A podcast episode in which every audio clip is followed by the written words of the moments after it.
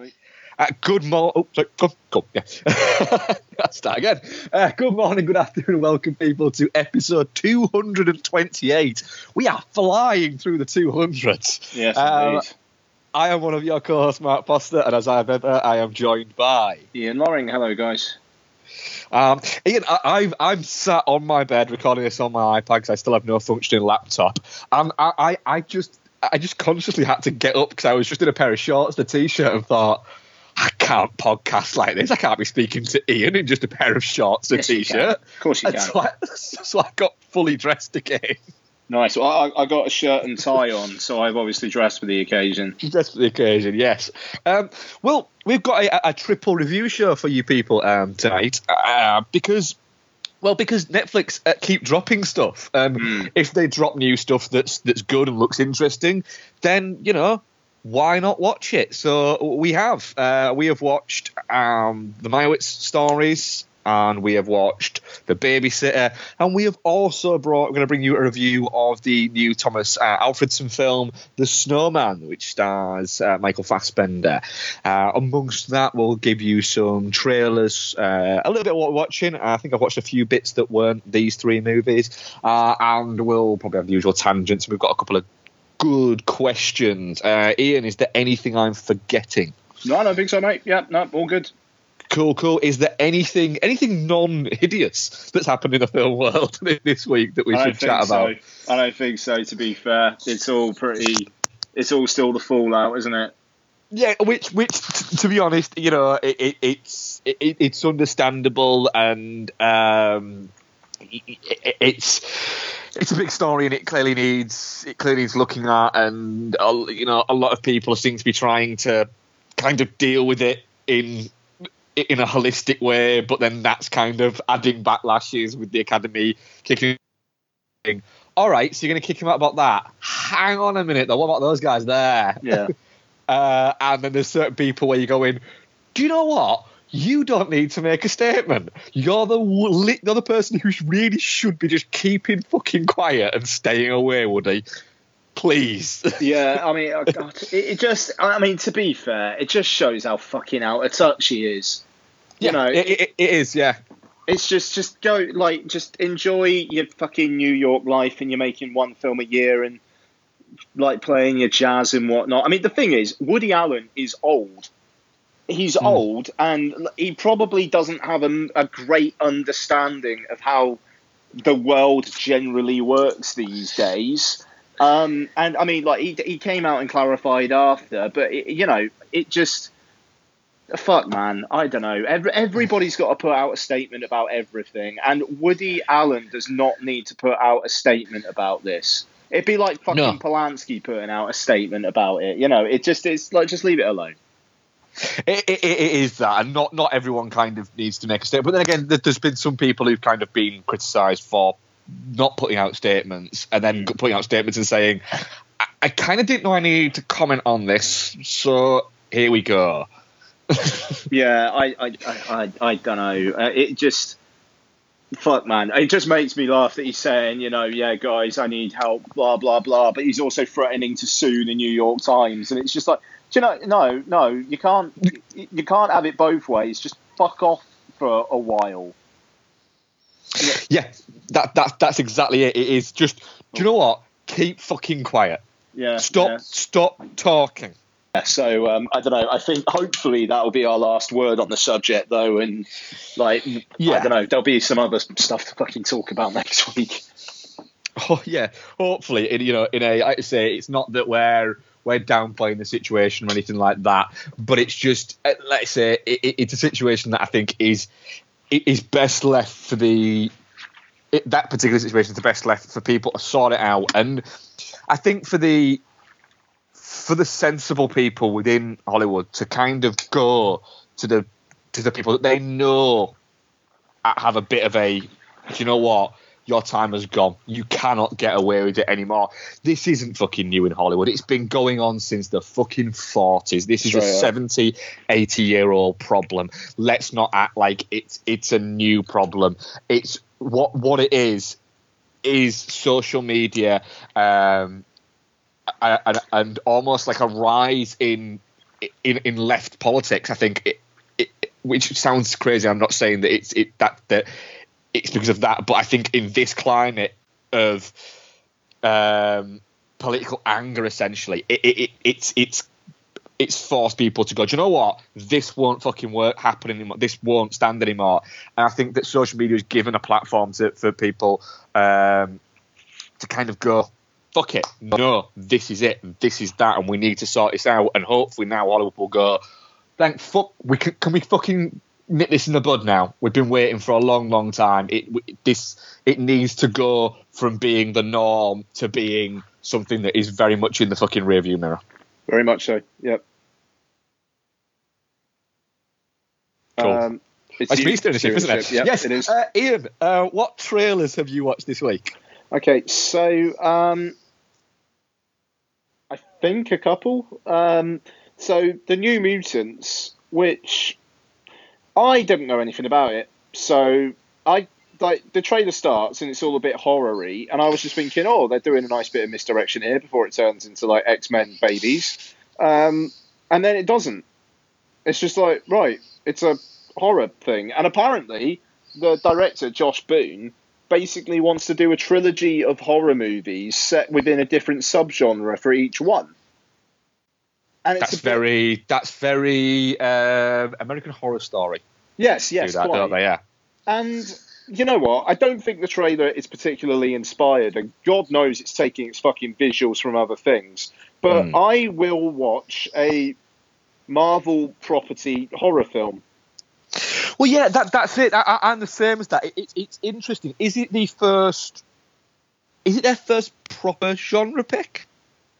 It's got. I mean, it's got to be, hasn't it? I mean, I mean, I suppose you've got Blade, which is kind of an action horror. I mean, Blade Two's definitely got some horror inflected stuff going on. In it's it. got some gothic stuff yeah, in there, hasn't yeah, it? It's got some yeah. very Del Toro leanings, but I don't know whether I'd go as far as to say it's full blown no. genre. No. I, do you know what? Do you know what's weird? Do you know what I think is the closest to a full blown? There's probably one standing out that that's listeners are shouting out at us now.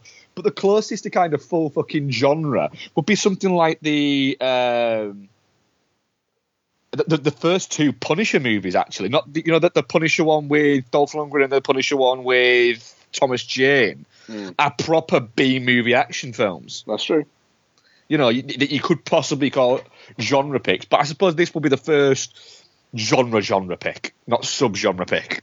Mm. Yeah, yeah, no, absolutely. It, it, I, I, but I mean, it it's not. I don't know. It, it, it I, it's not a very inspired trailer. I mean, what did you think of the trailer itself? It looks like standard studio uh, horror fare. Like you say, it's not very inspired. It looks very it looks very contained. It's not it's not doing anything new apart from the fact that it's a Marvel horror movie. Thing is, I could just see it being like thirty million dollar budget, and it will just make that back a few times over at least. And if it's good, then word of mouth will probably get it higher than that. You know, um, yeah. I mean, we'll see. i am I'm definitely, I'm, I'm interested more based on concept and trailer, but I am interested. Yes, uh, yeah, I, I'm the same yeah, absolutely. Yeah. You know, it, it, it's. I'll watch it. I can't say I'm I'm excited for it, but I'm.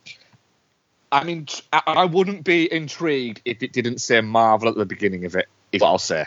Yeah, that's a yeah, that's a very good way of putting it actually. Um, and um, I mean, the only other one I think I watched is um, Black Panther, which just looks really impressive.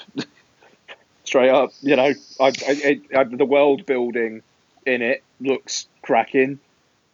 I mean, like Christ, if if the if the editing in the film is anything as interesting as the editing in the trailer, then I think we're gonna have some really interesting stuff going on. And I love I love that it's coming out in February. You know, yeah, I, that that kind of took me by surprise. I, I had no idea it was it was February. It was it was going to be coming out in. I mean, they're, they're, basically they're trying to kind of like take over the whole of um, whole of the year, really, aren't they, Marvel? Because you've got this in February, you've got Infinity War in like Deadpool. April, May. You got Deadpool well, yeah. February as well. No, Deadpool's a uh, summer movie now. Is it Deadpool a summer movie now? Wow. Um, yeah, like that. That thing's like June, and I mean that's that's. I mean that's kind of Fox anyway. So I mean, but in terms of Marvel Studios, you know, they've got they've got Black Panther, they've got um, they've got uh, uh, Avengers, and um, they've got something else next year as well. But for the life of me, I can't think what it is. Ant Man and the Wasp.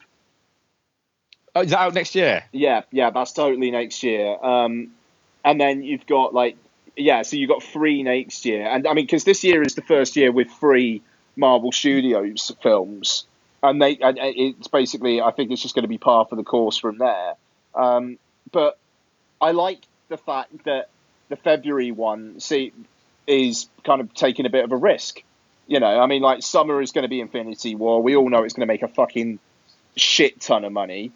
Um, Mm. So you know, but the Black Panther, I think, is gonna is gonna strike at an interesting time because if we have another Oscars so white situation, this is going to be a couple weeks before the Oscars, um, or which could get it some pre like some like positivity going, or if it's actually quite a good year for um, for minority cinema at the Oscars, Mm. then it could be striking while the iron's hot there is hot there as well. And I don't think they base their decision on when the fucking Oscars fall, but I think it, it, it's very ser- ser- serendipitous timing. Um, Yeah, I, I, Yeah. I think it's it's very much to kind of go. It's to launch it as the the almost like the first blockbuster of the year, totally.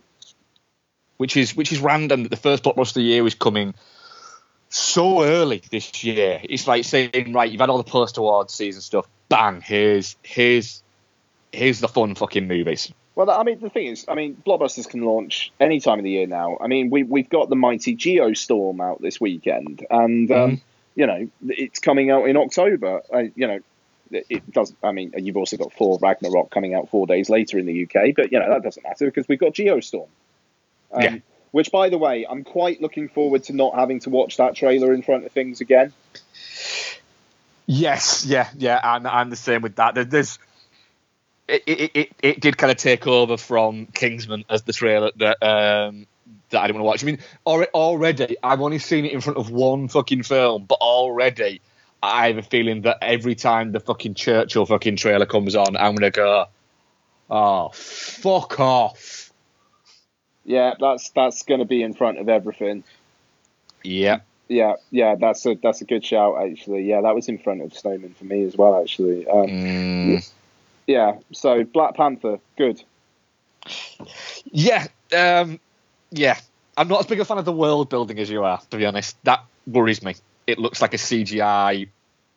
It looks very CGI. So did four, you know, but there was some interesting production design and colours and stuff going on with that. So Yeah, it, it, it is. I think. I, I think as a as a whole, it'll look a lot better than I thought it did in the trailer. Is what I'm saying. yeah, fair. I mean, God, who's shooting it? Is it Bradford Young? Is it? I, I, Is I think Young? Oh, I think it might be. And God, if it's not, that's going to make me seem very. Well, it's a black centric film, so they got a black black cinematographer and a fucking. But if it is, it, it is a little bit like it, it, it's it's a predominantly black cast. It's a black um, director. It's a black cinematographer. It's kind of a little bit like right. Do they need to be? Have you chosen these people because this, or have you chosen them because they're incredibly talented people? Right. Bradford Young is an, is, I, I, I'm I'm just immensely racist, apparently, because is is it not? no Rachel Morrison, who is uh, it looks to be a white woman who Yeah. shot. Yeah, I feel fucking horrible. Bradford So, Young, not- Bra- he's doing something big though. No, this is bothering me now. Bradford He is, Young's yeah. doing something. He, he is. He, he's he's a fantastic cinematographer. Um, so, so not only are you racist, you're also misogynist as well. That would appear then. Yeah, apparently so. Yeah, who knew? What what what's Um, she shot then? The name rings a bell. Dope. It's yeah. good looking for right. Fucking so, solo. He's shooting solo. I knew it was That's something it. big. Yeah. Fine. Yeah, she did dope. Um, Station, Cake, Sound of My Voice. quite quite indie indie, uh, but she's she's jumped up. Fair play. Did she do Fruitvale Station? You said. Mm. Oh, I've got that's uh, what's it in it? The Cougs. Yeah, Ryan Coogler. Cool. Yes. Uh, what else really wise you seen then? I think that's it. Fucking hell, man! She shot Tim and Eric's billion dollar movie. Oh. The Oh. oh. god, were you there at Fright Fest? Yeah. year? Yeah. When when um when Brad showed um Tim and Eric the um, review that Jordan had written, Poor Jordan. and then pointed at Jordan and went and went, he wrote this, Such and a it was fu- scathing.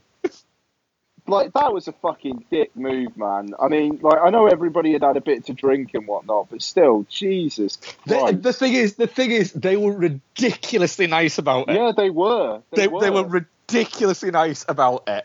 Um, which kind of got pick up. That was the same year that Jordan became everybody told. Is it Paul um, Hyett, the Oh god. cinematographer the uh, and editor of and director of the terrible film to yeah, Seasoning House to shut the fuck up when he was talking through somebody's movie? yeah. that was fantastic. The way that he did it was like, excuse me, yeah, yeah. We sat through your shitty movie. Can you shut the fuck up, please, and let us watch this? Yeah, it was. Um, God, God, that Fright Fest was weird. That was a fucking weird It- weekend. That was the rapey one, wasn't it? Where it everything was the rapey one where were we're like going. It's not just us, is it? But it seems a little bit. It was. It was nice to watch a film that didn't have rape in it. Yeah, yeah. Anyway, um, yeah, no, I think I'm good, mate. Uh, you go ahead if you got any. Uh, uh, I'm trying to think. Uh, no, I think that's about it. Ready to be honest. I think. Uh, let, me just, let me just double check. Sure, there was something else that, I, that, I, that I'd forgotten. Was it Star Wars last week? The new Star Wars trailer. Yeah, Yeah, it was, wasn't it? yeah, because Becky in Uh, saying you were a minge-faced joy assassin. Yes, she did. Yes, yes, yes. My wife, my wife loves me. Um, Hmm. so yeah, yeah. So it's me. I keep forgetting it's me. Keep forgetting it's me who's steering the ship. Right. So the Snowman. Let's let's delve into that. Mm. Um, it's a, a crime thriller directed by Tomas Alfredson, uh, based on a Jo Nesbø book uh, by the same name, The Snowman, which is part of a series of the uh, Harry Hole um, detective. Stars Michael Fassbender, Rebecca Ferguson, Charlotte Gainsbourg's in there, J.K. Simmons is in there. We promise you, Val Kilmer is in there. Hmm. Um, but yes, uh, that's interesting enough. It was produced by uh, Martin Scorsese. This movie. Um, Edited by Thelma more- Schoonmaker. it was it. Well, well. Thelma Schoonmaker is the listed editor on the film, isn't she? Yes. It is only the second non Scorsese movie she has edited in the past 20 years, Hmm. and only actually, I think, the third non Martin Scorsese movie she's ever edited. And she took Hmm. over editing duties from somebody else. Oh, did she? Right. Yes. Okay. Which is kind of making some sense, isn't it? Mm. right. Story is, um, the film opens up uh, with a pre-credits scene of a a police officer arriving at a house and asking a child some questions, and every time he gets the question wrong, he smacks the mother of the child in the head, and then he goes upstairs, has his way with her, um, and then leaves, and the mother, well, all spoils all the time, gets in the car, drives off with the kid, drives in the middle of the lake, ice cracks. Uh, the kid gets out of the car, and the mother just sits there and lets herself sink into the frozen lake and drift away in the car, thus essentially committing suicide. We then fast forward some 30 years later, would you say? I think it is, yeah? Yeah. Yeah. um, to uh, Detective Harry Hole, played by Michael Fassbender, who is a former great detective who is now uh, an alcoholic who seems to just kind of flip between big case to big case. And he's partnered up with uh, Katrine Bratt, played by Rebecca Ferguson, and they're investigating the serial killer nicknamed the Snowman. However, is it actually mentioned in the film that he's nicknamed the Snowman? No. Um, things start to come together um, with different people doing different things. Essentially, women keep going missing, uh, and this seems to be um, the killer's mo is that he's possibly targeting women who have had abortions. Mm. So, so this is going to go down so well in our current climate. Yeah. yes, yes, uh, he is not a pro-choice um, serial killer. Uh, Ian, what did you think of the snowman? But what, I- what I thought was, what the fuck was that? Um, it is um, the biggest waste of talented people I've seen in a film in I genuinely don't know how long. Like everything about this, is, like on paper, is classy as fuck. And yes, you've got, and the result is this really weirdly generic, oddly fucking hilarious at points bag of what the shit is this? Which Alfredson has already come out and said, like less than a week after it came out, before it's even come out in the US, has come out and said they didn't get to shoot enough of what they wanted to do. The production had to start in a hurry because they got the money quicker than they thought they were going to. You know, it was actually shot like last year and then had reshoots this year. Um, and it is it is a fucking mess. It's not. I mean, it's not incoherent, but it just what I what is the focus of the film? Is it is it Harry Hole's? Uh, is it Harry Hole? Is it his relationship with his ex and his ex's son? Um, is it this weird, interesting relationship he's got with his ex's new partner? Which I thought, until it turns out the new partner was just the killer all along, was a really interesting portrayal of like an ex dealing with the partner's new love. You know, Mm. like I thought, like the the bit where he covers for him when he's on the train and says, "Oh, I completely forgot that he, he phoned. I'm sorry, that was my fault." I just thought that was a really nice little character moment, and then it's like, "Oh no, he's just he's the killer." You know, it, it, it, it's there's not there's not a wit, uh, there's not an ounce of wit or invention here, unless you count Alfredson setting himself a task of making snowmen with stupid fucking smiles on their faces as threatening as possible and failing miserably as invention. The thing is, the cast make it not terrible because they're all serviceable apart from one exception, and I don't really think it's his fault. Um, but it just. I don't know what the film was trying to say. And by the end, it just like I mean, funnily enough, a guy I work with ended up being I was on the end of one row, and then there was the stairs, and then a guy I work with who I didn't know was going to be there was on the end of the other row, like right next to me, and he said to me after, "I don't know how you dealt with the, with the people chatting all the way through it behind you. You got the patience of a saint." Actually, no, I know I do know how you dealt with it. Was it was it the only thing keeping you awake? Because it was the only thing keeping me awake. And it was just like I was thinking about it. It was like, yeah, they were chatting throughout the whole film. The whole film, these two people were talking, and I didn't give a fuck.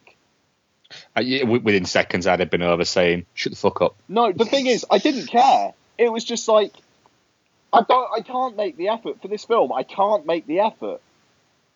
I can't. Like, I just, I don't, I don't, I don't care. It like it is.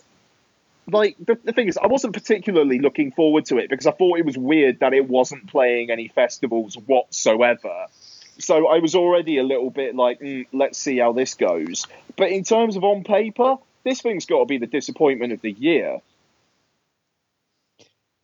Yeah, I, well, um, the thing is, I I actually I did I, I the, the pre credits bit is is a bit crap. It is The, a bit. the look on her face. Mm. What direction was that woman given? Well, I'm gonna I'm gonna come to the direction and, and Tomas Alfredson in a second actually. Hmm. Right. Um. So the pre-credits bit's crap. I actually think the first hour is all right.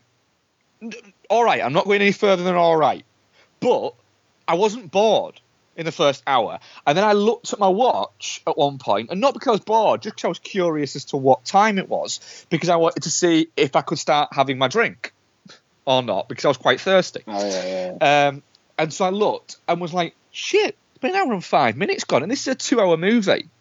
I thought, oh, bloody hell, that's gone quick. And I thought, all right, I, do you know what? I'm all right. Thought this was going to be a bit of a slog. And then, about 20 minutes later, I was going, yep, yep, this is a slog. This is getting to be a slog. It's getting a bit silly. It's getting a bit, I don't know what, what's going on.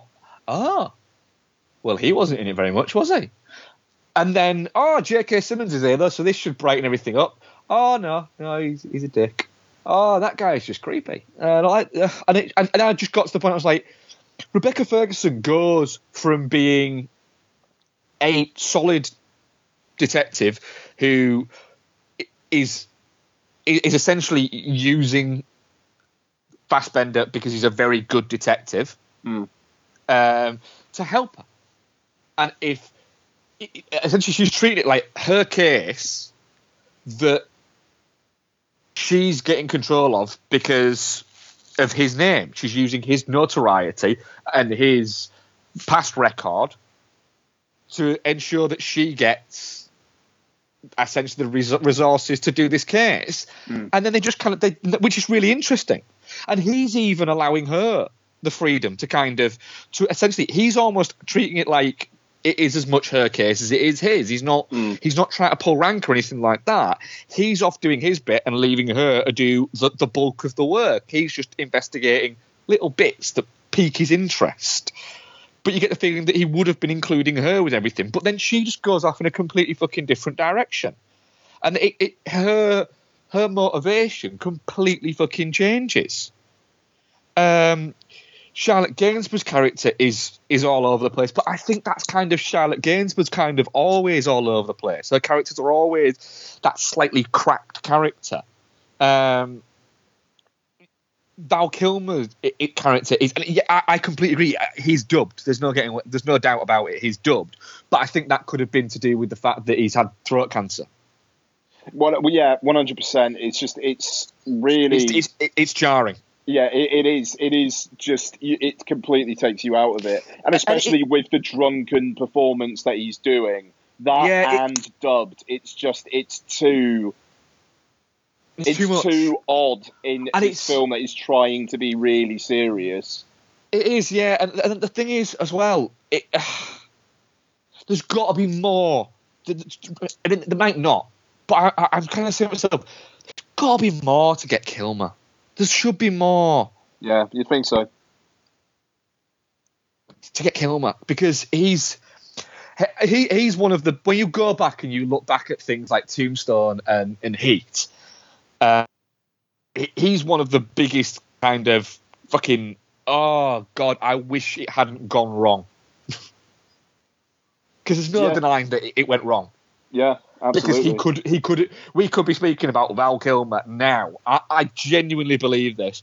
Had it not whatever went wrong went wrong or anything like that, whichever wrong path he went down or, or decisions he made or people he pissed off or whatever it was that he did, I think we could be talking about him the same about Daniel Day Lewis. Yeah, it could it could well be. To be fair, yeah, sure. because uh, I, I think you go hard pressed. For me, for me, his doc uh, Holliday is probably the greatest performance to not even get an Oscar nomination as a supporting character. That guy should have fucking walked away with every single award that year because it's incredible. Hmm. Um, and then now he's doing this, which then you're also looking at and going, well, J.K. Simmons is doing this, Rebecca Ferguson's doing this, Michael Fassbender's doing this, Charlotte Gainsbourg. You could kind of see her doing this anyway because she just kind of flips around doing whatever the fuck she wants, which is, and she's usually very good in what she does.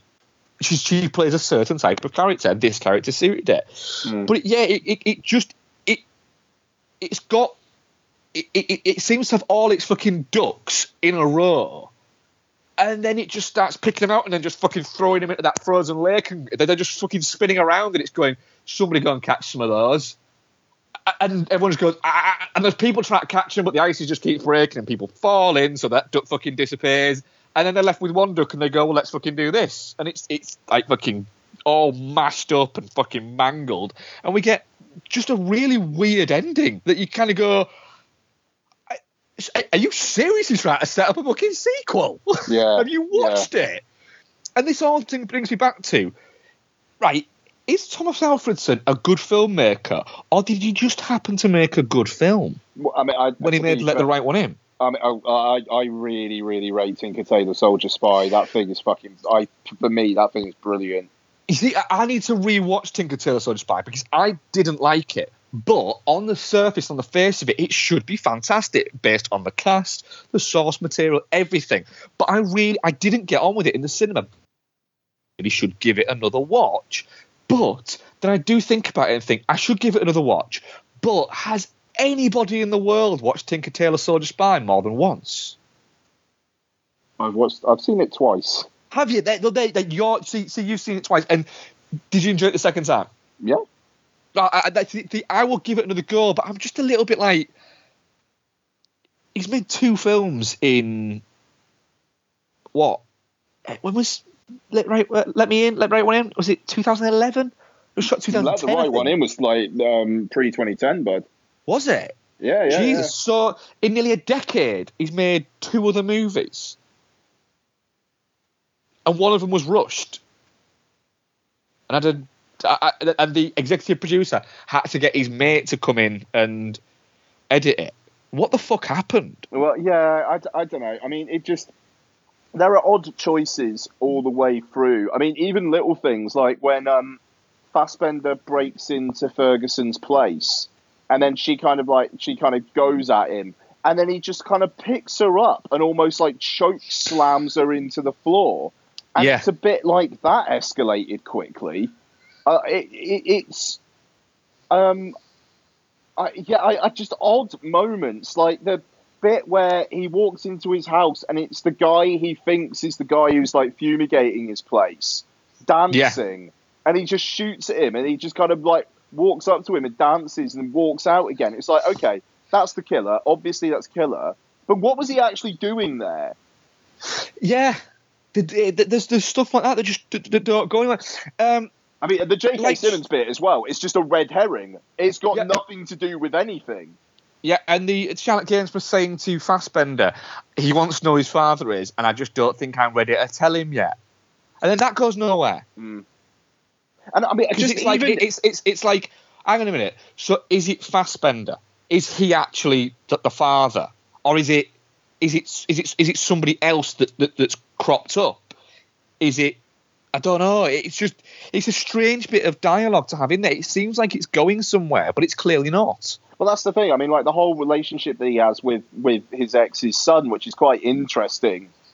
Like, just again, I mean, I, there's no point to it other than the general, oh, fathers and their kids. Yeah, Oh. Also, he's an alcoholic who we don't really see drink that much. no, no. He wakes up a couple of times. That's about. Well, no, I mean, the whole thing is like, if he's got a case and he stops drinking, he's got something to focus on. Which, yeah, is, is a fair is a fair argument, but it, it just and it, it, had, had Rebecca Ferguson's character gone rogue? Was she supposed to be there? if she Oh, wasn't, would she really been given those cases? And would she have been given that thing to s- the, the fingerprint thing? Why does if we're in Norway, why does everybody just have a completely different accent? I mean, that's fine, but there's a lot of accents in this. Yeah, there's even yeah. people putting on accents. Yeah, quite. I mean, J.K. Simmons tries his best. Um, yeah, I mean, at least he's giving a go at it. Like Rebecca Ferguson and Mike, Michael Fassbender are basically doing English. Um, which which is weird because one of them's Irish and one of them's actually from Denmark. Is Rebecca yeah, Ferguson yeah, from? she's Scandinavian. Yeah, Yeah. yeah. Uh, it, it's I don't know, and I don't. I, I mean, like both Rebecca Ferguson and Michael Fassbender kind of feel like people who they're really trying to make huge movie stars, and it's kind of not happening. Yeah, uh, Fassbender is. It, I think he's better as a supporting role or a lead in a smaller movie. But I mean, what what has Fassbender been in in this year? He's been in Assassin's Creed, which did nothing. Yeah. Um, he's been in Alien Covenant, which made markedly less than Prometheus and has basically derailed the Alien franchise for now, at least. Yeah. Um, you know, he was in Trespass Against Us, which did fuck all. It, it's it's literally the man's charm alone is the reason why people don't write fucking articles about how he's overrated and overpaid. Because if he was fuck man, I mean Christ, if he I'm I'm trying to think of an example here. By I don't know if he w- fuck if he was Adam Sandler, people would be fucking writing op-ed pieces about how he's he's just he's past it and it's not going to happen and blah blah blah blah blah. But because he's charming and he's sexy, he see and he's part of a hot couple, he seems to be able to get away with it. I like Michael Fassbender, but I- I- the do you man know- the man needs a hit. Do you know what I think Michael Fassbender's thing is? It, I think he's a victim of kind of his own early success and the fact that he had he had that he had he had a fucking when he when he the thing is there's a lot of of acts where they say once you get that opportunity you've got to fucking take it. Fassbender fucking took his opportunity like a motherfucker and went on to have, you know even when they weren't great films, like for instance, like a Dangerous Method or um, Centurion, for instance, isn't they aren't great movies. They're they're actually really interesting movies, at least. Um, and then it just you know it, it's you look at it. He had, had Frank, Slow West, Macbeth, Steve Jobs were all very solid. But then you went to X Men Apocalypse, The Light Between Oceans, Trespass Against Us, Assassin's Creed, Song to Song, Alien Covenant, and The Snowman. I mean, they're not great. I mean, I. I, I, I, would say if his career I, actually, I've not seen Song to Song. if so it had gone better in the last year or so, he would not be rocking back up for the new X Men film. McAvoy, yeah, I can see it. Um, even though Lawrence Ma- is doing the new one as well, isn't she? She's yes, she is. Um, but I, I think I think with Lawrence, it literally is. They're going right. You're in a movie with Michael Fassbender, James McAvoy, and all these other actors, and you're going to be the highest paid person in it. And that's That's how we're gonna. That's how we're gonna pitch it Yeah. to Hollywood press is look, look at this movie with these A-list people in it who aren't like the A-list like the A-list used to be where it used to be Clooney, Pitt, Damon, blah and blah and blah. But you could call Fassbender A-list and you could blag that McAvoy is, is A-list in a way um, and say, right, but you're fucking paid almost fucking double what these guys are going to get paid. Didn't realise Jessica Chastain's in the new X Men. That's interesting. Is she? Hmm. That is interesting. So I think that's that's what they're gonna that that's that's how they're gonna pitch it. Um, McAvoy uh, has basically said he enjoys doing the X Men movies, and he said that you know if I do an X Men movie, it means that I can afford to do this, this, and this. Simple as that. He he works on the one for them, three for me. One for Yeah. them, three for me Yeah. and and he's he's he's very good at it. And I, I Yeah. think that maybe to an extent, Fassbender kind of maybe needs to go back to doing that a little bit. Yeah, no, I, that, yeah, quite. I don't know. I mean, like his agent's done some really good stuff for him. It just it's, I don't know. It's not quite worked out the past couple of years. But you know what? He's married to Alicia Vikander, so what do we know? Yeah, yeah he, he's, he's he's doing something right by being a handsome motherfucker, isn't he? Mm, mm. But yeah, I don't know. The Snowman, I think it's definitely shit. Um. Yeah, yeah, I, I am just, which is really disappointing. It is. It's it's. I, I. It is mental that this film turned out this rough. I. I like. It's really, really, really disheartening. Um. But yeah. Yeah, so um, I, I think the audience. Let's have a look. See what our poll came out with. The Snowman definitely not shit. Fourteen percent. Touching cloth twenty one percent, and shit sixty five percent. How many votes? Fourteen. Yeah. Okay. So yeah, universally not good. Uh, yeah, it, it, it, a, big disappointment. I, th- I think, like you say, it, it is one of the bigger disappointments of the of the year. Um, ooh, what should we do next? We do the babysitter or the Meyerowitz stories? I, I'd like to do the babysitter just because there's a bit of topsy turvyness going on. I think. Yes. All right. Right. Let's do the babysitter, a teen horror comedy directed by McG. Yes, directed by McG. Um, star Samara uh, Weaving, Judah Lewis, Hana Mae Lee, Robbie Amell, and Bella Thorne. It's a Netflix original movie. Um, yeah. Uh, right. Well, story. Um, Cole Johnson um, is a 12 year old kid who still has a babysitter um, and is kind of aware that it's weird that he still has a babysitter. But he kind of likes still having a babysitter because the babysitter is played by Samara Weaving.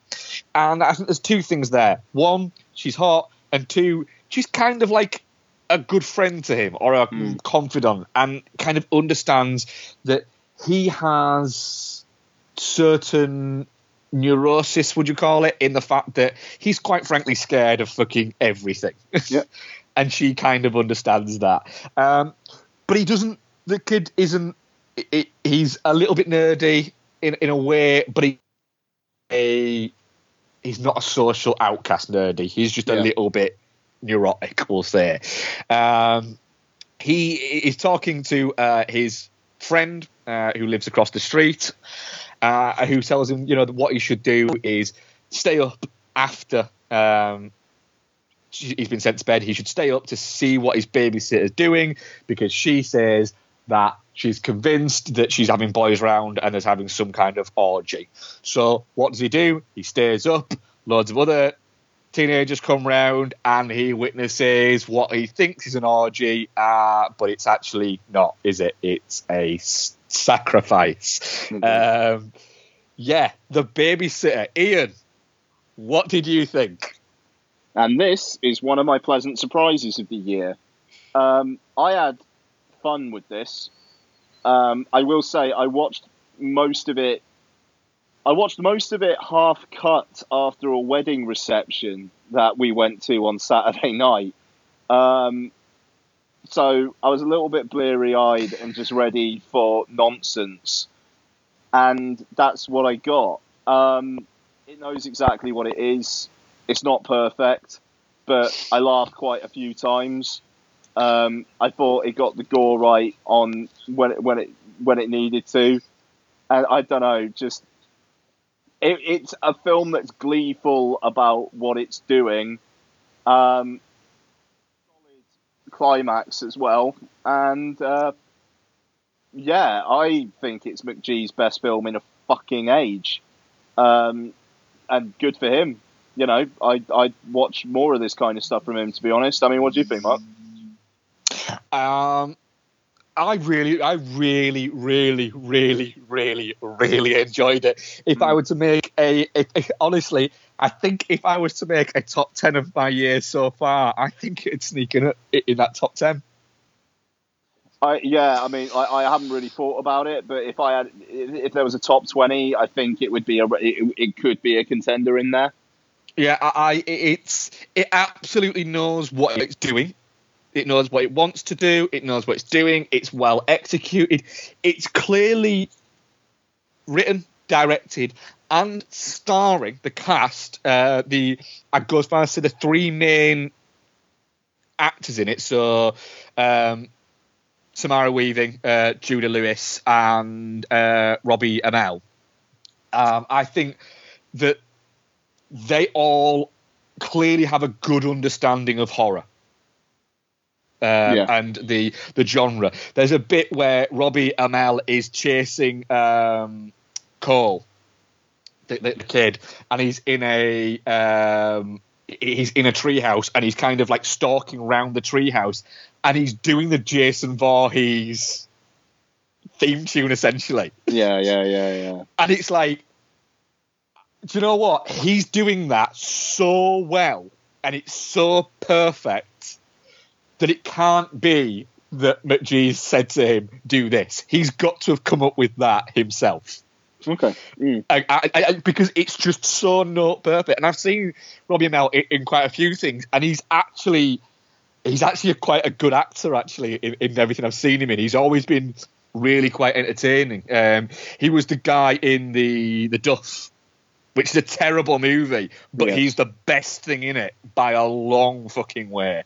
Uh, which is weird because you'd think by looking at him that he's just going to be the token hot guy.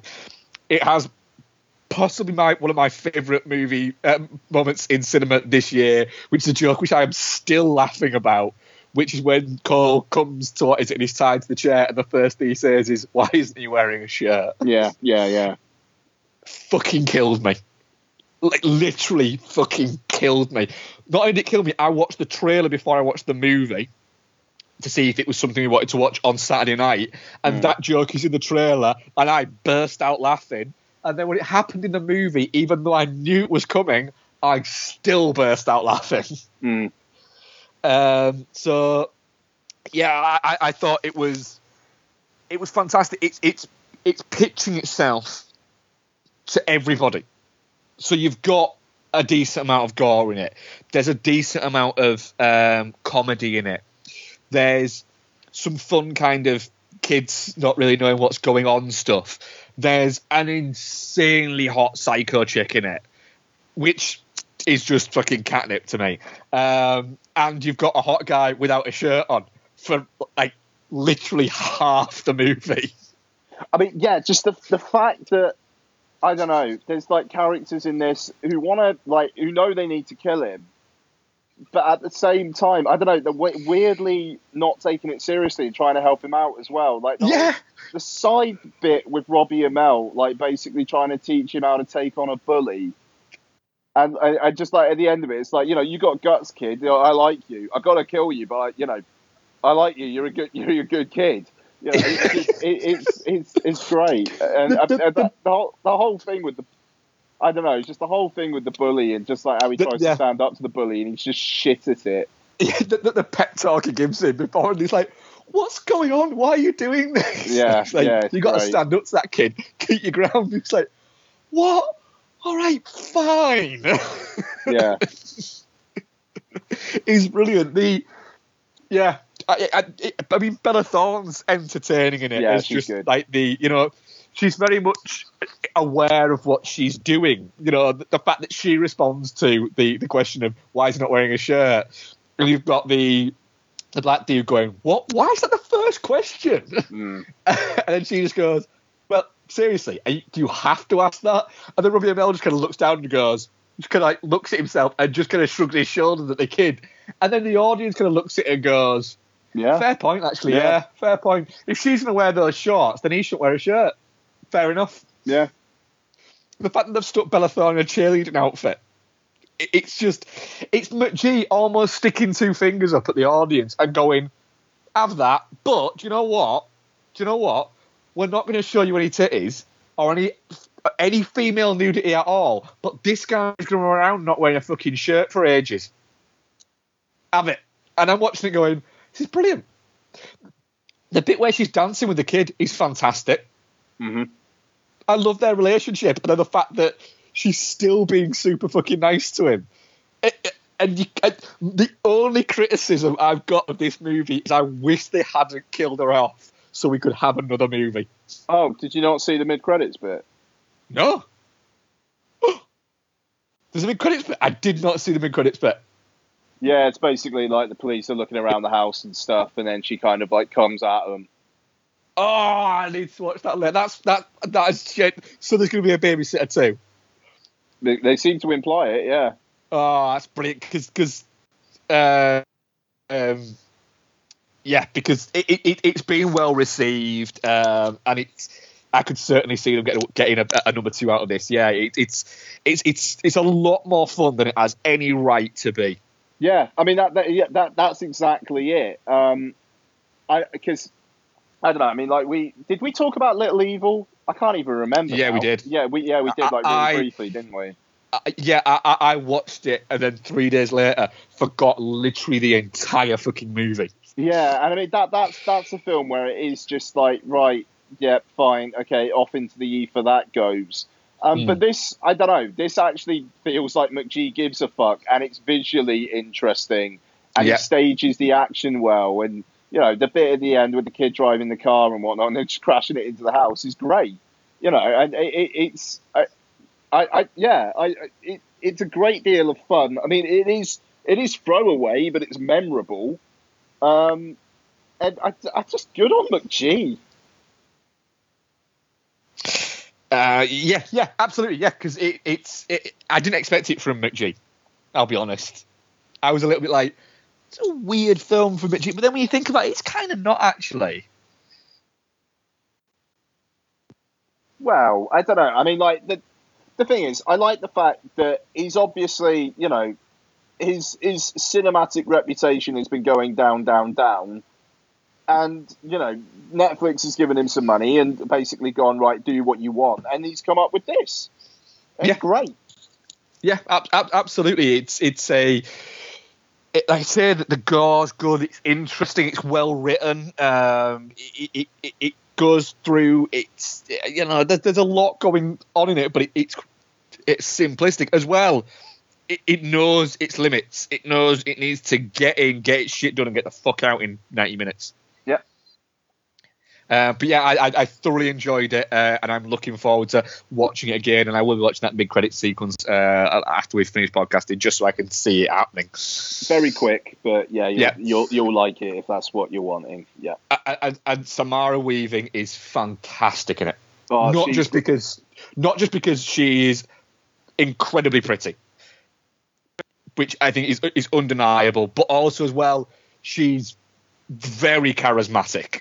Yeah, she's Um, actually um, just to say she's actually in the um, the the Joe Lynch film Mayhem, which played Fright Fest. Um, Oh yeah, very different character and seems to be playing it older as well. And I did not fucking recognize her from that. It was only when I was writing up my review and went on IMDb. It was like fuck, she was in that as well. And it, it you know, it, it's she could do other things, is what I'm trying to say. So good for her. Yes, uh, and of course she's Hugo Weaving's niece, I believe. Oh really? Okay. Yeah, it's Hugo Weaving's niece. Um, but yeah, uh, yeah, I, I, I, I really, really enjoyed the babysitter. I was, I was quite, I was quite surprised by it and quite taken back at, at, at how much I enjoyed it. And it's on Netflix, so essentially you can watch it for fucking free. Yeah. Yeah. Uh, also, audience poll on that. Less to sort of pick through, I think, with that than than the Snowman for sure. Uh, but audience poll definitely not shit. Fifty six percent. Touching cloth eleven percent and shit thirty three percent. So more positive than negative. You know, it's as with with any type of film like that type of film that it is. You're not going to be able to please everybody with that type of movie. Yeah. Yeah. Quite. It's not aimed at pleasing everybody. It's aimed at pleasing the people who are going to get on with it. Mhm. Uh, do you want to do some what we've been watching, then moving to Meyerowitz Stories, or have you? Yeah. No. Sure. Yeah. I mean, to be honest, I've actually only got one thing, and it's another Netflix film. Oh, go on then. What is it? Uh, Kidnap. So this is the Halle Berry film, which was in US cinemas in August, made thirty million dollars, which isn't nothing. But Netflix bought the rights to it in the UK, so it's a Netflix original over here. Um, so yeah, Kidnap. It basically, Halle Berry, she's got a kid. Kid gets kidnapped. She gets in her car, drives off after the people who, who stole him in the car. And there's a good half an hour or so, which is basically the, uh, like a car chase. But it's quite an interesting car chase in a way because it's quite stop starty. Um, you know, there, there's there's traffic and there's roadworks, and it's like kind of tension about like, well, how the fuck is she going to get to them now because of this, and like she finds ways and things like that, and it's it's I don't know, it's actually kind of more interesting than I thought it was going to be. Um, Yeah. even though I mean the, the the stuff before and after that not great. Um, there's an introductory scene which essentially plays as a short film where it's Halle Berry, it working as a waitress, um, and her son's there and like uh, like kind of waiting for her because like she's waiting for someone to like take her off the shift so he, she can take her son to the park. And they're all these customers, and she's having a really bad day and there's like this one customer who's being an absolute bitch to her, and there's a like there's another like customer who who's like just like uh, excuse me, miss, excuse me, and it, you're thinking like, right, are these people all going to come back into it? And then after that, the park, and then like ten minutes later, the kids get kid gets kidnapped, and none of none of those characters are ever in it again. And it was a bit like, well, what the fuck was that about? They were making a really big deal about this bitch character being really sarky to her, and then just and it kind of almost it almost felt like the film was kick-started and they said if you give us ten thousand dollars you can be one of the customers in this restaurant like and it's like that's how they funded the film or something. It's really it's really weird. It's just this like really isolate because it means absolutely nothing to the rest of the film. Um so after after the car chasey stuff, it kind of just turns very generic. Like weirdly, Halle Berry does Taken, but with less guns. um, which, which which which seems to be a, a now a, a I think that's a pitch t- to loads because there's been a lot of actors where you kind of looked at it and gone right. So that film essentially is it has been pitched to Sean Penn, Idris Elba. There's more. I'm sure uh, there's more. Halle Berry, same with this, and I'm sure there's other ones where it's gone. Basically, it's going to be your Taken, and they've gone. Ooh, I could Yeah. do this from that sweet Taken money. yeah, yeah, quite. I, I, it's. I mean, the, the thing is, it's. I, I, I had a decent enough time with it. It's like an hour and a half long, so it's kind of hard to like hate it really. Um, I think it's, it's hard to not have a decent time, to be honest, with uh, Halle Berry movies a lot of the time. Yeah, she's and, and she's good as well. You know, Yeah. I mean, like she's got a really good, like panicked, holy fucking shit, my kid's gone look on her face, which is kind of all her character needs for a lot of it. Um, Because what was that one that we both we both kind of enjoyed, where she played the, with Abigail Breslin, the WWE movie? oh, Ah, where she played a um, I can't remember what it was called, but she played uh, a emergency response controller. oh, what the fuck was that called? Yeah, c- c- I think we both kind of. The call? Was it? I or think it could have the call. Yeah, I'll have a check now. It was something like that. The call, something like that. But I, I remember we kind of went. Do you know what? Yeah, It's totally bad. the call. It was so- The Call, yeah. Pulled that out of my ass. Yeah. Oh, yes, with Abigail Breslin and Morris Chestnut. Yeah, yeah, yeah, yeah, yeah, yeah. Yeah, it was Brad Anderson, wasn't it? That's right. Yeah. Yes, it was. Yeah, Morris Chestnut. My gravy boat's named after Morris Chestnut. Nice. Um, yeah, that's not that's not a euphemism. Literally, my gravy boat is named Morris Chestnut, and I have a butter dish called Colin Salmon. This, this is the world of Mark, everybody. I'm, not Mark. even, I'm not even joking. They're both cows. Okay. All right. Let's all right. Let's let's move it along. It's it's it's worth a go. It's not it's not amazing, but it's also not laughable. Um, it it's it's absolutely fine. absolutely fine is, is is I think that movie will take being called absolutely fine. Yeah, but to be honest, it's the kind of thing that could be a poster quote for it. I think it, so, it would. Yeah, they, they, they'd look through and they'd go, "Ooh, dude, the monkey said we're absolutely fine. Stick it on the poster. It's the Yeah. best we're gonna get. They can have it. They can have it. we can have it. Yeah. Um, cool. Yeah. Anything else you've watched this week? Then is it just just just that along with yeah, the? and I, I, I, did the Testament of Doctor Mabuse as well, but that's uh, that's some uh, Patreon shit. So Cool. yeah. Um, I, I had a couple of Patreon movies, so I'll, I'll, I'll discuss those on the Patreon. But I also watched Snowden. Finally got round to, to, to Oh, that, yeah. um, which, which took me a while stupid because I fucking film. what Sorry, it's a stupid fucking film. Sorry. you, you didn't get on with it, did you? No. No, no, um, yeah, it's I, I I like Oliver Stone movies. Um, I like Joseph Gordon-Levitt. I actually quite like Shailene Wo- Woodley. Actually, uh, to be honest, um, uh, it's got a good, it's got a really good cast. Actually, this movie. Um, but yeah, it's not perfect. It's.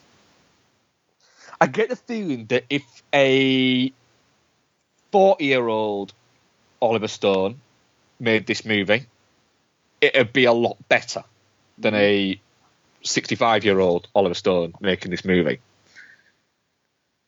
Because I think it, he's he's lost a little bit of his bite. I think, you know, he's he, he was the guy who who asked very kind of hard questions um, and took a very often a very intelligent but quite a very um, aggressive view on things. Whereas with Snowden, it seems to be it it wants to be almost taking a partisan look at it, but also as well it wants to tell you how wrong what these people were doing. But at the same time, I don't. It just seems a bit of a confused movie at Mhm. points. Um, I actually think that all the all the cast are quite are quite good in it, but I just I don't know whether it's a story that needed a few years on it to get told. I think I think there's there's too much of a rush nowadays a for things to happen, and then for us to get a fucking movie about it. Because it's kind of like, right, well, hang on a minute. Um, there's there, there, there's there's going to be more to this story that's not come out yet, and there's there's certainly there's bits that we don't we're having to separate the truth from the lie and the spin from the shadow with it, and then to to do a a film about people that are very much still alive and kicking and around, but also to I don't know it, it it's very difficult to tell a a full story of it when you're you're passing over ten years worth of of events or nine years worth of events that actually only happened a couple of years ago. It, it, it, it's that, and it's. I think also as well, you've got people who you could definitely see that you could you could predict where everybody starring in this movie is on one side of it. Yeah. They're not they're not on another side. They're telling they're all there to tell Edward Snowden's story because they see what he did as right. Now, I agree. I see what he did as as right. But the film's not it is trying to not say that, that that look what he did was right. It's trying to say you decide whether or not you think it's right. We're going to show you all of the reasons why he did it and why he was in a better position to the, the film would the film would help itself with that if it then didn't end with five minutes of the actual Edward Snowden talking. Yes, absolutely. It, it, it shouldn't. It, it, that shouldn't have, have happened. And also, as well, it was a little bit the fact that it tried to mix together the um, the footage for how it's showing you Mm. things was a little bit like you don't need to do that, Oliver. You, it's it, it's not that type of movie. I mean, the, the thing is as well, it also completely shows up how shit Joseph Gordon-Levitt's impression of him is, and it's not. It's You see, not. I thought it was all right. I, no, Matt, no, it's not a performance. It's a fucking impression, and it's a bad one. The, what, the, the, the voice? I, th- I think the performance, like it just, I don't. I was taken out of it throughout because it's like Joseph Gordon-Levitt trying to do French in the walk, and it just the performance is the fucking voice. I, I, I could see I could see how that could bother you. Absolutely. Uh, uh, the, uh, the, I, I think that I, my bad performance in it was Zachary Quinto, to be honest. And he's not in it a lot, but when he is, he's not very good. Uh, I, I don't remember. It's it's been a while, in fairness. Yeah, uh, Melissa Leo's very good in it, and Shailene Woodley's very good in it. Tom Wilkinson's Tom Wilkinson. Um, but yeah, it's just. Do you know what the weird thing is? I actually, I kind of, I enjoyed it, but it should be a better movie. But it should be made in 15, 20 years' time. Hmm. Not now. This, this, we- we've had it, we've had it too much. Where this rush to get things out, you know, while the events are still unfolding, it doesn't make sense.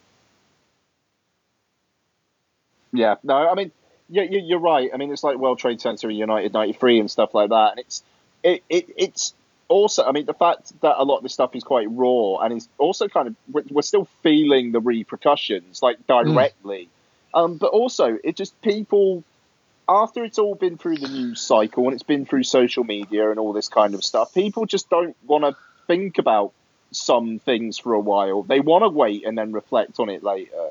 And I, I think you're, I think you're absolutely spot on there, bud. Yeah, and th- the thing is, the apparently um, the the team behind last week tonight um, have are in talks with HBO to do a series of um, documentary films. Hmm. Um, and one of the ones that is being pitched is Edward Snowden. Okay. And I'm looking at that going, I already think that will give us more of an insight and be more measured than this movie is. Sure. They, yeah. they started shooting this movie in 2014. They started shooting this That's movie really early. nine months after the world knew Edward Snowden was. It's not even a year. It's, you have to that's wonder just if you have to wonder if Stone was just like, I'm interested in making a movie about this, and some financiers were like, "Here's money, go make it now." yeah, Yeah, that's it. And uh, yeah, it, it, it was. It, it, it's. I don't know if far as say it's a missed opportunity.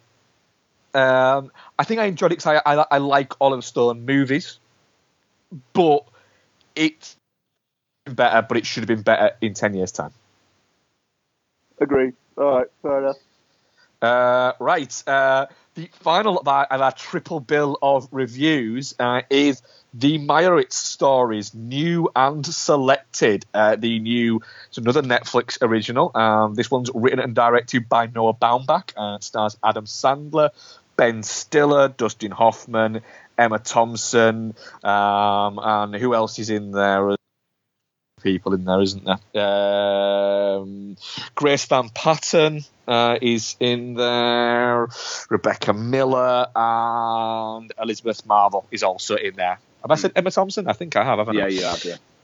Um, yeah, so it's the story of uh, siblings played by Adam Sandler, uh, Ben Stiller, and Elizabeth Marvel. Um, Adam Sandler's character Danny and uh, Elizabeth Marvel's character Jean are biological brother and sister, and Matthew, played by Ben Stiller, is their half brother. Mhm. They all share the same dad, Harold Meyerowitz, played by Dustin Hoffman, who is a a sculptor and an artist who is I don't know. It's hard to explain. I think he's kind of bitter about his lack of I wouldn't say success, but lack of Recognition. Recognition. That's the perfect word for it. That he's received, uh, and his kids all seem to have different levels of dysfunctionality um, with their relationship to him and their general relationships outside of him. Emma Thompson plays his new wife, who is not the mother of any of these kids, is she? Mhm. Nope. Yeah. Uh, who is an alcoholic essentially, um, but uh, Harold Meyerowitz is either willfully ignorant of this or is in complete denial of it. Um, Ian, the Meyerowitz stories. Uh, what did you make of it? Yeah, so I mean, I've got a, I've got a spotty track record with um, Noah Baumbach. Um, even though sometimes I think maybe I just need to kind of rewatch his stuff because I, I I feel like I don't like Noah Baumbach, but then it's like I like Mistress America. I liked While We're Young. Um, I like I- Squid and the Whale. I like Margot at the Wedding. That's pretty much that. Yeah, you like quite a lot then. Yeah, I mean, like the only one I didn't like was Greenberg, but I fucking hated Greenberg when I watched it. But maybe now I'd go back to it and I'd enjoy it. I don't know. You see, you see, that's weird. That because Greenberg's one of the ones that I don't mind. Okay, fair enough. Yeah, no, I mean, it just it's um, yeah, and I I I, liked this. Um, I, I I'm not going to say it's amazing. Um, but I liked it. I liked the dysfunctional relationships and um, I, I there, there were some lines that made me laugh laugh out loud. There's a solid reference to Willem Dafoe uh, in in the film. Um, a line that Emma Thompson has uh, about about him, um, Mm. which, which I was a fan of, um, and I I was glad for the for the final like the final five minutes of the film because I almost felt like it was letting um, Dustin Hoffman's character off, and I'm glad it didn't. Um, uh, yeah, I, I, I I enjoyed my time with it. I mean, it was one where I meant to like watch half of it one day, half of it the other, because like I had to go to bed, but then I just ended up watching the whole thing because I was enjoying my time with it. Um, I'm intrigued to see what you think. So I think you didn't like it. No, I thought it was excruciating to be honest. Okay, fair enough. All right. um, like I, I, for all cards on the table, um, I, I, I, I, I quite enjoyed Greenberg. Um, I can see why people wouldn't enjoy um, Greenberg. Um, I think I, I actually don't think Greenberg's a very good film. I just think that I kind of enjoyed its cantankerousness. Um, but I also think that it has a lot of there's a lot of unpleasantness in um, in um, Greenberg as well. I, I didn't get on with, with, with a lot of uh, his, his other movies. I don't get along with with the way that um, the way that he pitches. I I have I have problems with um, with his with his context, and I have problems with. Um, there's, there's there's an altruistic style to him. There are, there is no denying that, and I don't get on with it. Is what I would say, Fair and I think that um, that that is on full display in in the Meyerowitz stories, and it all pulls me back to the same thing as the same problems I've always had with Noah Baumbach, and I think that it's. I think if you don't get on uh, with his movies, I think that the opinions that I have about them are perfectly valid, and I think that, that they are right. But I think if you do get on with these movies, um, then your opinions, the people who do get on with these movies, are completely right. I think that you can have two sides of a fucking coin. He's Marmite. I- he is. He is complete Yeah. Marmite. I think He is. I, I think his. Um, I like Frances Ha as well. Sorry. I, I, I, I quite. films apart from Greenberg. I quite enjoyed uh, Frances Ha, but I think that's, I enjoyed that more because I think Greta Gerwig at that point was very charismatic as a screen presence. I don't think she is anymore. I think her affectations have gone too far the Baumbach way, to be honest. Um, it's my issues with the film are probably the same as my issues with Noah Baumbach films as as a whole. uh, you know, that does everything that annoys me about uh, Noah Baumbach movies. In that uh, it, it's one of those things where, in a similar way to what I said about um, Darren Aronofsky, in that Noah Baumbach, by his very nature, will always look around any room and go, I am the smartest, most well read man in this room. But at the same point with no bound Baumbach, he will also go, and I've had the most dysfunctional life of anybody in this room. and, and that that is it. It is it, and the thing is, it there's a, a level of criticism, but I can understand it. In the fact is that your problems so anyone's anyone's problems are always relative to their situation and to their standing and to their um, their reach within life. So the problem with with of somebody, the problems of somebody who, let's say, was raised on a council estate are relative to them. The problems to somebody who was raised in a um, luxury apartment in Manhattan are relative to them. The problem is, I don't give a shit about British kitchen sink dramas because I don't give a shit about those problems, and I also don't give a shit about the um, the bourgeois problems of these people. I, I give a shit about the middle of that, and the problem is, Noah Baumbach seems determined to try and convince us that these problems are real and horrible. And to him, they are. And I get it. I get that the dysfunctionalness of of, of that and that every one of his films has a has a um, an autobiographical leaning towards it, and that is fine. Uh, him as a filmmaker, and the fact that he has a, a very strong and a very dedicated audience is fine.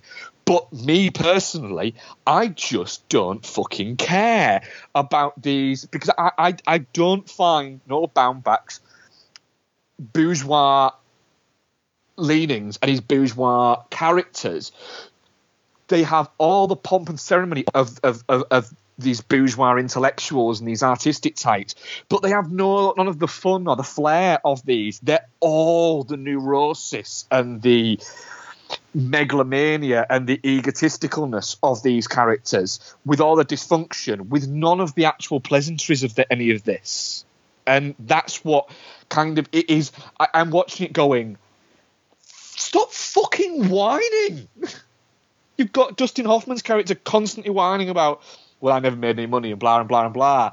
Ah, you're living in a, a, a house in the middle of Manhattan I think you've done all right for yourself. But to him, he's not. Because he's constantly looking up the chain. He's never, it's about people who are never happy with their lot in life. Even if their lot's brilliant in life, they're never happy with their lot in life. And it, it's, it just, it's nails down a fucking chalkboard to me. I'm not going to argue. Like I, I but, yeah. honestly, uh, there was a point where um, in the movie um, they're watching another one of um, Candice um, Van Patten's, uh, sorry, Grace Van, Van Patten's student movies. Yeah. Uh, and I actually turned to Bex and went, I'd prefer to watch one of those for a fucking two hours than this. What did, what did Becky think of it? Um, she hated the first hour and liked the second hour. Okay, fair enough. Uh, no, she, no, that, that's unfair. She didn't hate the first hour. She said it's just a bit boring. So I'm not not liking it, but it is a bit boring. If it's just another hour of this, then it's it's kind of what's the point? She was disappointed because she was really, really looking forward to it. But she she did say at one point where I, I paused it to go and get a drink and said, "How is there still fucking half an hour left?" Um, she said, "I'm actually quite enjoying it now." I was like, I'm, I'm wanting to pull my eyes out. Um, it, it was, yeah, I, I, I just, I couldn't get on with it. Adam Sandler is, is, is playing a microcosm of every Adam Sandler character in this movie. it, it is, he, he gets to do the Adam Sandler, Happy Gilmore, man-child thing several times in this. It's just in a Noah Baumbach movie, so people are calling it brilliant rather than calling it. Oh, here we go again. Uh, yeah, I mean, I think he's, I think he's decent, but I think he's decent. No, no, Yeah, I, yeah. I, I, I think he's decent, but he does do the the sort of zero to shooting. yeah, yeah, yeah. There, there- there's like three of doing it. separate occasions he does that in this film. Yeah. Emma Thompson's just doing what Emma Thompson does now. She's she's, she's basically just going. She's basically doing roles now that Cate Blanchett's looking at and going, "Huh, that's what I'll be doing in ten years' time." Dustin Hoffman's playing cranky Dustin Hoffman, and Ben Stiller is doing what Ben Stiller's done for nearly thirty years. So it's shit then. It, it, yeah, I thought it was shit, but Okay. but i- if i- if you like this kind of thing, it's fine. However, it, it, ah, it, oh it, it fucking grates me this type of movie. It really fucking does because this movie gets away with being like it is because it because people think it's smart because people talk smart and people talk about smart things. But then when you actually get into the minutiae of it and you break it down, they're not. Then there's a running fucking thing throughout the entire movie about the fact that the Whitmore might have lost the sculpture that they bought from him. And it's mentioned loads of times. And that is smart because it's the Whitmore. It's smart because it's written and directed by a smart, well spoken man. But there is dumb fucking comedy out there. Because this is a comedy. There's no getting away from it. It's a comedy. That is fucking smarter than this. That you will get called dumb for liking. And it bothers me. Because it is. It, this can get away with being. With, with being like this. With having Pagina Man in it. And if you stuck that in a Kevin Smith fucking movie, it'd get fucking panned. That's, As that, being- that's a fair point. Yeah. Sexist, as being misogynist, as taking advantage of a young, beautiful actress having her just be obsessed with sex, stuff like that.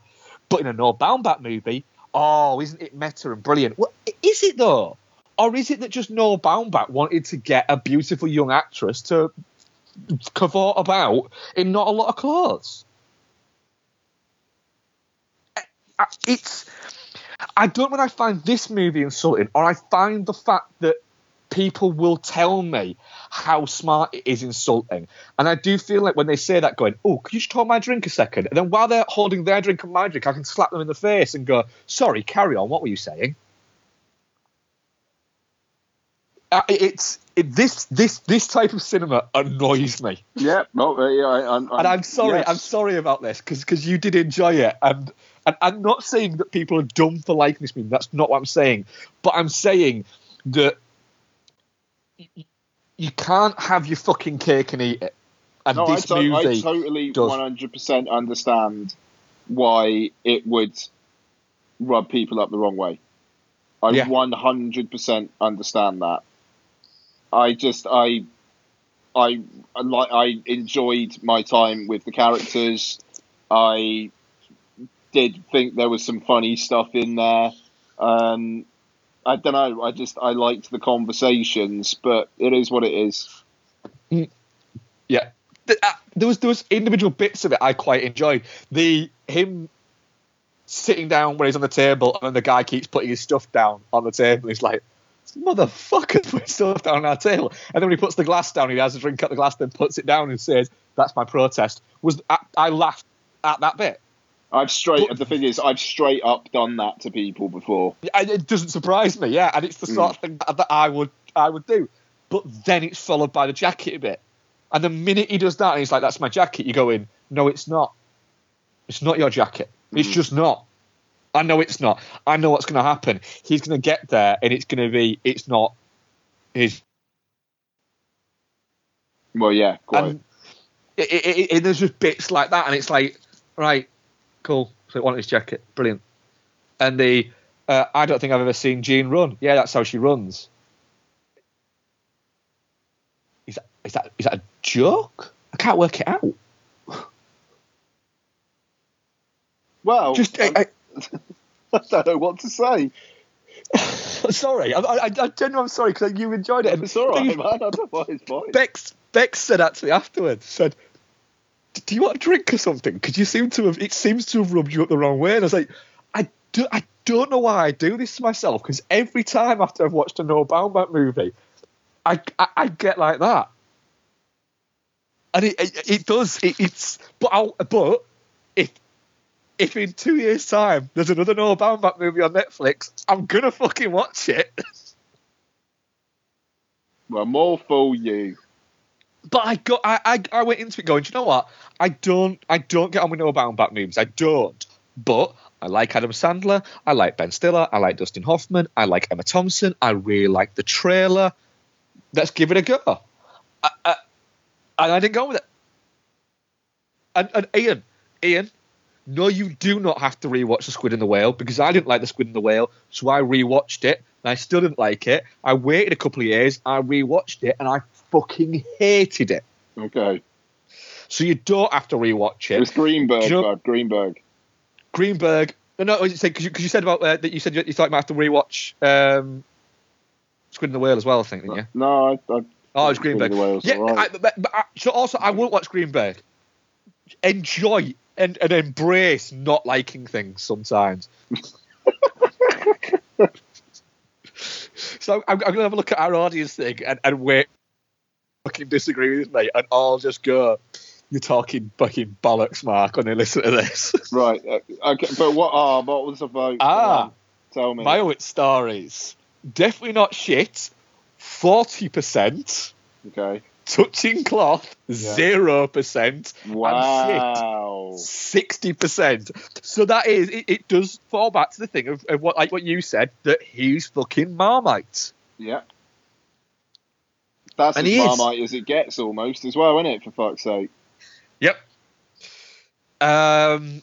Right. Questions. Uh, we have one from Noel, our comic Yes. book correspondent, who I'm guessing will be joining us next week for our Thor Ragnarok um, show. Um, most responsible babysitters on film, I'll start, and he's given us Jason Statham in the Fast and Fun- sorry, the Fate of the Furious.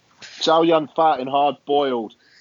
Oh, that's, that was mine. He's not technically a babysitter, but fuck it. Yeah, that's a good one. Yeah. Um. Oh, I'm trying to think. Paul Giamatti Uh, and Shoot 'Em Up. No, not Paul Giamatti. Clive Owen. Sorry. Clive Owen is That would have been a different film. Um, we can't. Yeah, I'm trying. That, Chow Yun Fat was going to be mine. Sorry. Yeah, that's a good one. There. Um, Rick Kidd uh, at Rick uh, J Kidd. Uh, besides the snow, which films have a pre-opening credits at scenes which make you go, "Oh no, this is going to be shit, isn't Oh, it?" that's a good question. Yeah. Fuck, that's a good question. Um, Oh, that's a good question. trying to think.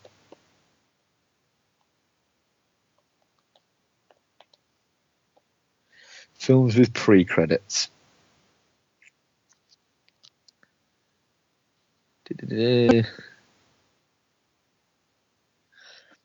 I think, I think it was.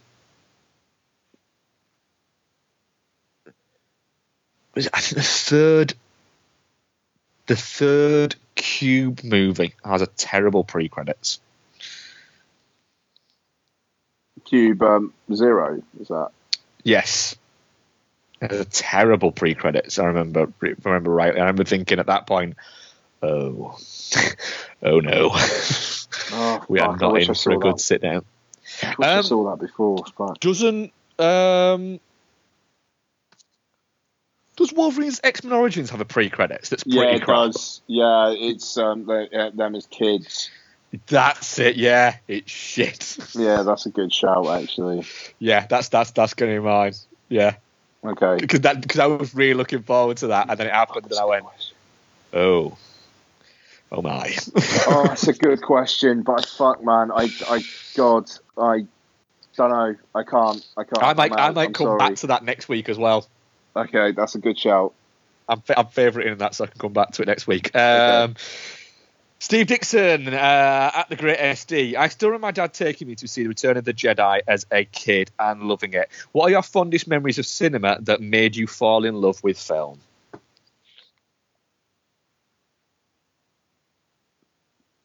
Um, my mum and dad weren't really into films.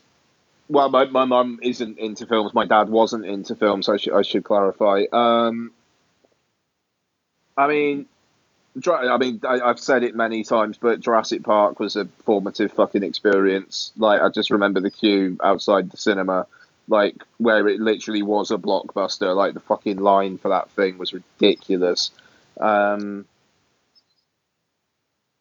yeah, I, I, I don't know. It just like osmosis of movies through the years, really. But that's my defining one.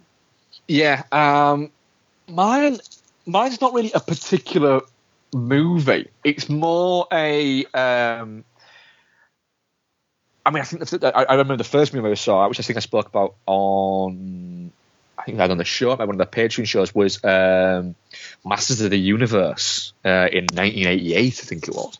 Uh, there, so I'd have been like six, seven or six when I watched. Probably six, I think it came out at. Um, yeah, six, I think it came out Christmas. Um, but it was I, remember um, like a lot of people from my generation I, I came from a, a, a what is defined as a, a broken home um, I remember kind of like summers from when I was maybe like 10 years old 10 to about 13 so the period of where I was old enough to go out of the house on my own but not quite old enough to go oh my god girls exist um, Nice. so that kind of like two three year period there um, back in the the hedonistic days of the early 90s um, whereby it, I remember sort of like school holidays um, because my parents weren't together. Uh, it was like there was no family days out or anything like that, uh, or like family holidays. So we didn't go on those type of things. So a lot of my friends and I'd be on days out with family or they'd be on family holidays for a week or in the school holidays I'd have like a couple of weeks where there was like nobody to hang out with because everyone would be on fucking holiday. Um, I would literally get up on a morning um, and this this fucking shows the the difference of the times we live in and it's only like 25 years ago. And I'd um, not even 25 well yeah about 25 years ago um, and I'd cycle to the view the same view that I go to now on a morning to go to the uh, kids club movie, which they probably still have. Maybe I don't know, but Yeah, I'd go yeah, to sure. that um, on a morning, and they'd be on at like ten in the morning, uh, Mm. and it'd be like a quid or a quid fifty or something like that to go and see this movie, and you get a popcorn with it, so you get popcorn and a movie for like quid fifty. I didn't even used to lock my bike up. I used to just leave it outside. Never got nicked. just used to Wow. fucking leave it propped, propped up against the wall on the side of the cinema. Yeah. And it never occurred to me to ever even fucking lock it up.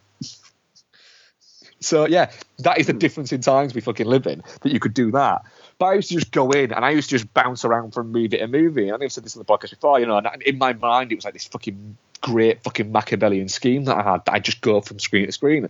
And in reality, it's just the people that work there just didn't give a shit. Um, but like the kids club thing, you know, like it wasn't just like it is now, where I'm guessing it is. You get the Ice Age movies and you get the Shrek movies, and then the week after that you get Despicable Me, and then the week after that you Yeah. get the Ice Age movies and the Yeah. Shrek movies. Yeah. I remember I saw things like um, I mean often it, it was stuff like Sandlot Kids, My Girl, My Girl Two, and fucking Rookie of the Year and Mighty Ducks, but there was also things like E.T. I fucking saw Close Encounters doing that. Um, batteries not included. Ghostbusters and Ghostbusters fucking two. I saw at the cinema in the early nineties, um, projected on fucking film for a quid fifty. You know, um, Teen Wolf, Back to the Future, all of these things that now people will go and see fucking retro screens for and pay 15, 20 quid. And I'm there fucking rocking up at fucking 10 years old at fucking 10 in the morning on a Tuesday and paying £1.50 to see it. And it was that that kind of developed my my love of cinema because it was like that was the fucking thing that I that I did, and it was the thing that I did for comfort. And I'll it, it, now it, still do it where people uh, I bet mentioned in movies and stuff like that, and I'll go, I saw that at the cinema when I was a kid, and she'll go, and who did you go with, Mark?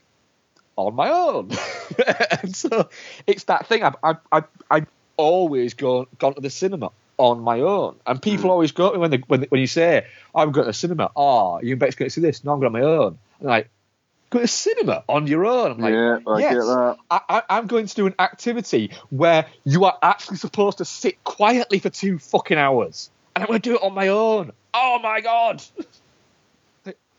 I don't know how you how, how you can do it on your own. Easily. I'll go with Becky if it's what she dark. wants to see, but you just sit down and you yeah. watch a fucking movie. Yeah. and it, it, but it, it, it, and I'm sure all our listeners will, will be going, yeah, I get that because it does. It baffles some people, but not us. Don't baffle us. We love it. So that was that was it. It was more than one movie. It was the I don't know the fucking comfort of of a little bit of like weird kind of like stability and almost fucking latchkey parenthood that kind of made me fall in love with cinema. Nice man. Yeah. Uh, so Ian, uh, that was uh, what we're covering next week. we are going to be covering the mighty Geostorm. Yep. Um, Wheelman is out on Netflix on Friday, so I'm assuming we'll give that a crack. The Frank Grillo starring Joe Carnahan yep. produced film, I believe. Will we also be tra- will, will we also be doing Thor Ragnarok? What next week? Tuesday. Um, yeah. Fuck. I suppose we can do. Yeah. Um, I mean, I suppose it depends on when we record. Yeah, because are you seeing it Tuesday? I think. As, well, yeah, yeah, I'll see it Tuesday. Yeah, because Noel's seeing it Tuesday. Oh fuck it! All right, then we'll just record next Wednesday if Noel's about then. Yeah, and I, I think I think I'll have to go and see it Tuesday because I've gone from I don't care to oh, oh yes, all right, yeah. Sweet. Okay. Cool. Yeah. So fuck, man, that's going to be a busy fucking show because um, I mean, Brawl in Cell Block 99 is on VOD from Friday. Is um, it? Yeah. Is that is that going straight onto iTunes? Yeah, it's on iTunes on Friday. Oh, that's interesting. Yeah, man. Um, the Death of Stalin's out, which I'm planning on seeing. Happy Death Days out, which I'm intrigued by. Um, it is a. I, I, I have to go. Yeah, I have to go see My Little Pony the movie, so I'm going to talk about that next week. Um, so uh, yeah. You're going to say that through such fucking gritted teeth when you have to go up to the counter and go, "Could I have an adult and a child from My Little Pony, please?" Are we going to make? Oh god, are we going to make Noel sit through us talk about Geostorm before we do Thor? I, think, maybe we should. Yeah, that'd be funny. Uh, but yeah, busy show next week. Yes. Um, is there anything else we need to add? Nah, I'm good. I'm hungry. I am. I am pretty fucking hungry. I've I have a cola ham to eat. Um, yes, so that was episode 228. Um, another fun recording. We hope you've enjoyed listening. We'll be back next week with a bumper show packed with a lot of reviews and a, a what we're hoping is a very satisfied and happy um, Marvel loving Mancunian in No. Um, so, uh, doingthemonkey.com, um, Patreon slash doing the monkey, at Ian Loring, at Doofos, at doing the monkey, doing the monkey at gmail.com. Think that's everything. Thank you for listening, and we'll speak to you next week. Bye-bye. Bye.